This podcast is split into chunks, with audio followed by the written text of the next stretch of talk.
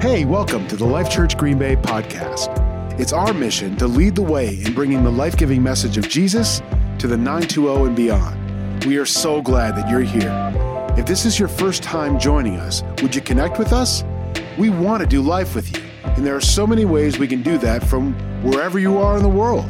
You can get connected with us and other Jesus people in one of our Facebook groups by joining us for an online service every Sunday or connecting with people through life groups and pocket churches.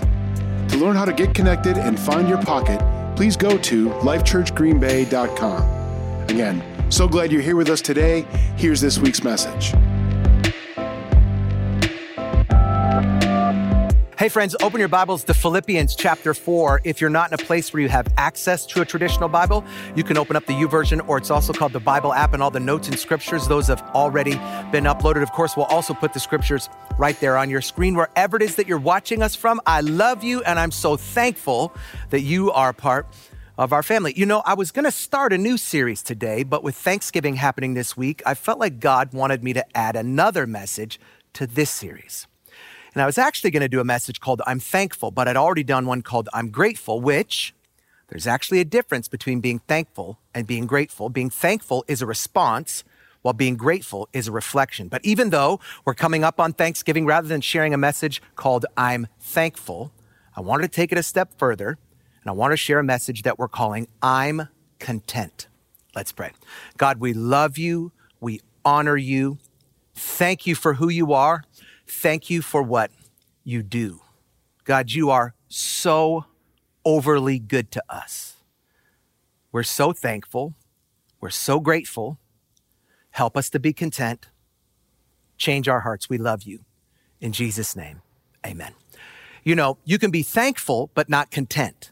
But you can't be content and not be thankful. This is one of the most unique Thanksgiving seasons of most of our lives, probably all of our lives. And there's just this general antsiness happening for may- maybe obvious reasons. There's never been a bigger struggle with contentment than there is in 2020. Or let me rephrase that. In the history of humanity, discontentment has never been higher than it is right now. Think about it. Never before have so many people had so much yet wanted so much more. And running the risk of sounding like an old man, there's an identifiable culprit. And almost all of us subject ourselves to it like every day. Sociologists have determined that social media is one of the biggest causes, one of the biggest culprits when it comes to discontentment. And here's what happens. When we look at other people's lives on social media, their lives look perfect while our lives look puny. But their lives look perfect because they're putting their best foot forward, their best, most filtered foot forward. So we end up comparing our behind the scenes with everyone else's highlight reel. We, we feel small because we see the best of their best while knowing the worst of our worst. For example, uh, I, I, heard two moms talking about how they used to hate each other because of social media. You had a working mom and a stay at home mom. And, and the working mom was like, you know what? I just hated you because you're like this perfect Pinterest stay at home mom who does crafts and has structured time with her kids. And every time I looked at your stuff, it made me feel guilty. But then the stay at home mom was like, I hated you because you have this big life. You have this big career. You're out in public. You're doing things while I haven't had my hair up a ponytail or haven't seen an adult since 2009. so you had two people comparing and wanting what the other person had. Maybe you've been like that. You're at home, you're, you're eating lean cuisine, scrolling, seeing your friend out on a date eating lobster, or you're scrolling, seeing your friend at the gym doing selfie muscle pictures while you're single handedly trying to keep hostess out of bankruptcy. And in either situation or circumstance, you find yourself thinking, I feel so bad about myself. Like never in the history of the world have we been able to measure popularity like we can today. Like I've got 287 followers and she's got 574. I'm literally half as popular as she is. Or my picture only got 19 likes and the one before it only got 12. My record is 33, but every time she posts, she gets triple digit likes. It's like totally unfair. And so we compare and we conclude. We think our life stinks while everybody else's life is awesome. So the more we scroll, the more we compare. But the more we compare, the less satisfied, the less content we are. And it's totally predictable. There's a like a really predictable pattern. You go from content to discontent to malcontent to envy. You go from content to discontent to malcontent to envy. Watch this.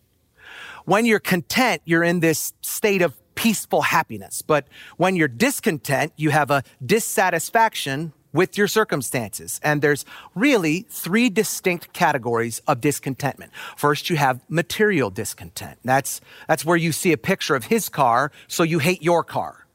You want to be happy for him, but you're jealous. You want his car. Or, or she posts a picture of brownies, but you're not looking at the brownies. You're looking past the brownies at her kitchen and her countertops and the little knobs on her cabinets and the copper pots hanging over her island. And you're like, I mean, I want copper pots hanging over my island.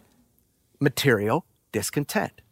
Second, you have relational discontent. You, you see all your friends and they're together, but you weren't invited and you wonder, why was I left out? Or everybody you know is married, but you're not. They're happy, you're not. And you think, I wish I had somebody special. Relational discontent. Third, you have circumstantial discontent. You thought you'd be more successful. You thought you'd be more significant. Everybody else is more successful. Everybody else is more significant. And so when they post their graduation, when they post their new job, when they post the gender of their baby, it just wrecks you. But it's just jealousy. And it's totally circumstantial. So their contentment causes discontentment in you. Or even worse, if we don't get our discontentment in check, it can slide into malcontent, which is where someone takes it to the next level. They, they, in their satisfaction, start complaining. They start gossiping. They start making trouble for other people, which can really easily slip into the next really dangerous step, which is envy. And envy is where we resent God's goodness in other people's lives while we ignore his goodness in our own lives. But you know, I heard a great quote a couple years ago. It said, Life is 10% what happens to you and 90% how you respond. I wonder how you're responding to what's happening to you.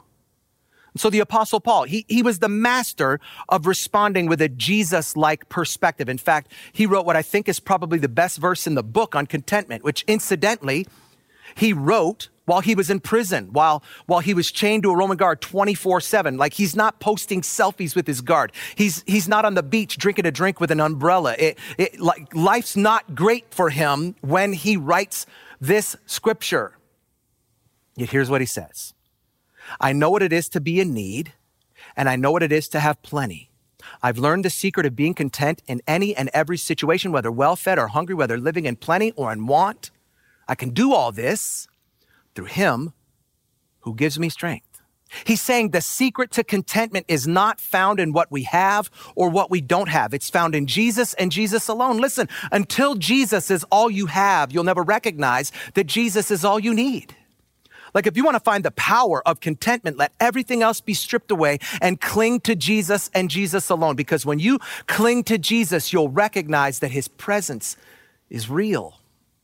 And he offers a peace that goes beyond our human ability to comprehend. I went through this myself like 15 years ago. I thought I had life by the tail. Fancy house, fancy car, flying first class all over the world, speaking at these huge events, signing autographs. Yeah, me signing autographs. Like, are you kidding me? But my big life was a big joke. My life, no matter what it looked like on the outside, no matter what it looked like on social media, my life was a total wreck. And it finally hit the ditch. And when it hit the ditch, I lost everything except what really mattered Jesus, Sonny, and my kids.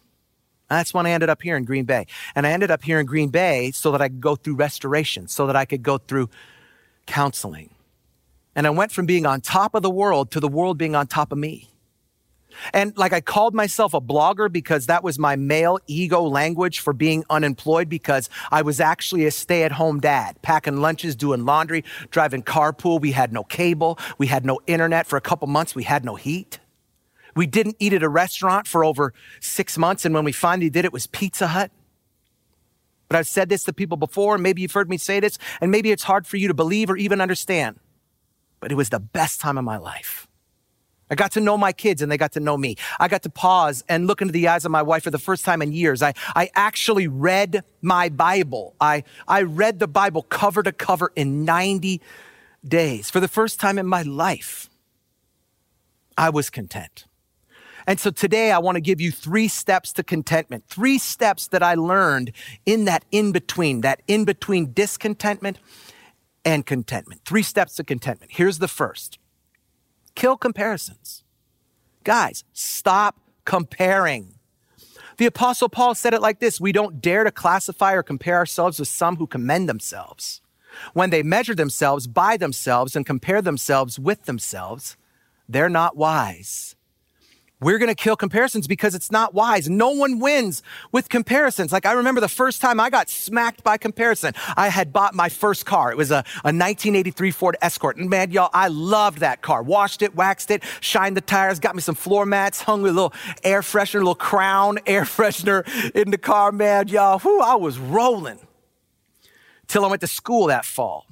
And and I had opted into a nice school, into a performing arts school. And there were two kinds of kids at my school talented kids and rich kids, and I wasn't rich. And on the first day of school, a guy in my class named Chris Utley, and he wasn't talented. He pulled up in his first car, a 1965 Corvette convertible. Man, suddenly my car stunk. My car was awesome until he got his car. But you know what? My car was no less awesome just because his car was more awesome. But I was definitely overcome with envy. So, so we're going to kill comparison. Why? Well, because scripture says something I want you to really see here. I want you to recognize just how dangerous envy can be. Scripture says, if you harbor bitter envy and selfish ambition in your hearts, don't boast about it and don't deny the truth. Such wisdom, and I love, I love when scripture uses air quotes, such wisdom doesn't come down from heaven. It's earthly. It's unspiritual. It's demonic. Like, did you see that? It says that envy is demonic. Like, that's intense. It goes on. For where you have envy and selfish ambition, there you will find disorder and every evil practice. So we're going to kill comparison because it's demonic and it opens the door to disorder. It opens the door to every other evil practice. It's why it was one of the, like the big 10. The, the 10 commandments say, thou shalt not covet because God knew it's not just unhealthy. It's sinful. So we're going to kill comparisons. And I don't know how this plays out for you in your life on a practical level. Like maybe you need to take a break from social media just for three days or or just for three weeks? What if, what if you didn't do anything on social media till after Thanksgiving? Or, or maybe you need to hide the feed of certain people because it triggers jealousy or discontentment or maybe even worse, envy in your life. Maybe you need to stop getting certain magazines or catalogs, stop watching HGTV, delete certain shopping ads, stop going to boat shows or car shows, RV shows or hunting shows when they come back into real life because they're feeding discontentment in your life and you, you are going to kill comparisons. Here's the second step to contentment is celebrate other people's blessings. You know, I find when I celebrate someone else's success, it purifies my heart. Like when someone else is blessed in a way I wanted to be blessed and I celebrate with them, it has a way of cleansing the very intentions of my heart. On the flip side, I've discovered when I can't celebrate what God is doing in someone else's life, I'm actually limiting what God can do in my life because it fills my heart. It closes my heart. It clenches my fists. And closed hands can't receive blessings. When I'm busy being jealous of what God's doing in someone else's life, my life is full, but it's full of the wrong stuff. And harvest can't come from spoiled soil. Can't come from tainted soil. And so sometimes the soil of my heart, it's been tainted. It's been poisoned. It's been filled with toxins. So I'm going to purify that soil. I'm going to open my hands and make room for God to fill them with what he already wants to give me. And I'm going to start that process by celebrating other people's blessings. Here's a third step to contentment cultivate gratitude. In other words, look on the bright side. What do you have to be thankful for? Be thankful for it. Like, like this week when you're around the table with people who you love and people who you have to be thankful for. Why don't you like go around the table and say one thing that you're really thankful for? Because what do you have to be thankful for? Be thankful for it consciously, consistently. Like, look at what the Proverbs has to say. It says, For the despondent, every day brings trouble. Some of you know people like this. I mean, heck, some of you are people like this. I wish it would just rain. I wish it would stop raining. I, I wish it would cool down. I wish it would just warm up. I wish my husband would start, or I wish my wife would just stop. This house, it's falling apart. This car, it's a piece of junk. My kids, they're such brats. For the despondent, every day brings trouble.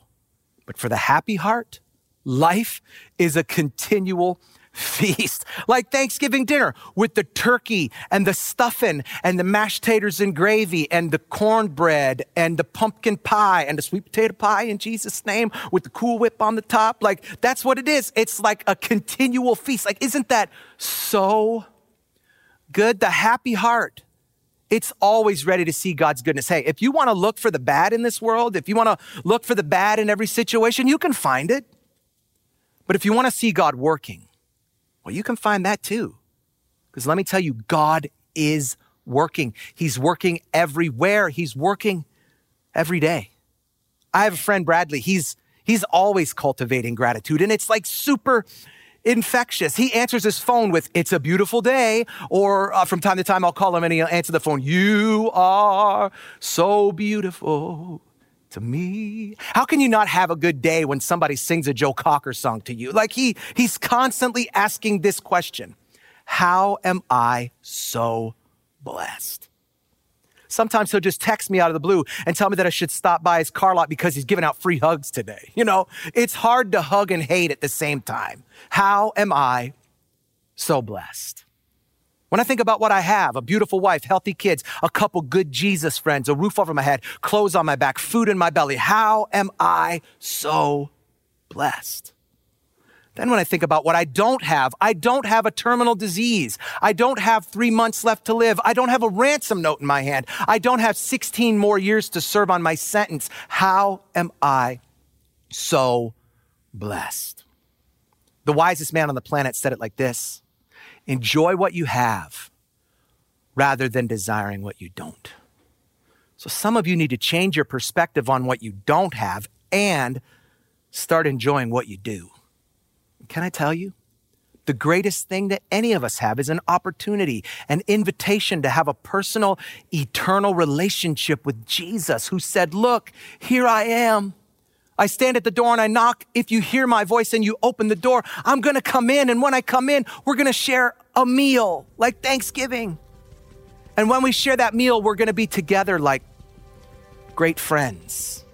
It's an open invitation, an opportunity to have a personal, eternal relationship with Jesus through whom I can do all these things. And so can you. Through him, you can do all these things, including living in contentment. And so, will you open your hands? Will you open your hearts? Will you open the door today and invite him in so that you and he can enjoy a meal together like two friends? If you do, you'll say, I'm content. Would you close your eyes? You know, salvation it is opening the door and inviting him in. It's like the definitive salvation scripture that he stands at the door and he knocks, and if anyone opens the door, he'll come in and he'll dine with them as a friend. And so today, I wonder if even while you were listening to this little talk, you felt a knock on your heart, a tug at your spirit, a thought in your mind that said, That thing that Sean's talking about, I don't have that. That's Jesus knocking on the door of your heart. And today, the way that you open the door and invite him in is to pray a prayer a prayer of repentance and a prayer of forgiveness. So today, we're going to give you the opportunity to do that. We're going to give you the opportunity to have me say a few words in a prayer and then to pause.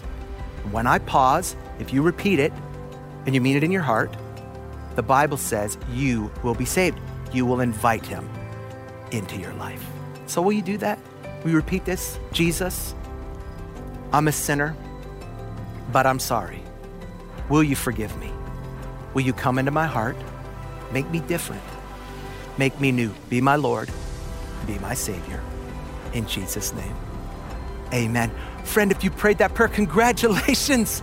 You just made the greatest decision in your life, and we want the opportunity to help you take the next step, the step away from where you are to where God wants you to be, which is more like Jesus. So if you would message us and let us know that you made that decision, we would love the opportunity to follow up with you.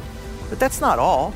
Maybe you're watching this and you say, Sean, I'm a Jesus guy or I'm a Jesus girl. Like I've already invited Jesus to come into my heart and dine with me as a friend, but I don't know if it's pandemic related or get melancholy during holiday season. But there's a sense of discontentment in you. If that's you, I want to pray that you would be able to say, I'm not discontent, I'm content. So, Father, for my friends, I pray peace over their life. Let us recognize and realize the things that you've done, the things that you're doing, and the things that you're gonna do. That you'll never leave us, you'll never forsake us. You're the same yesterday, today, and forever, and that you are the God of blessing. So help us to be content. In Jesus' beautiful name, amen. Hey, thanks for joining us this week. Did you know we have discussion questions for each message? You can download them and talk it over with your friends and family. Go to lifechurchgreenbay.com to download today.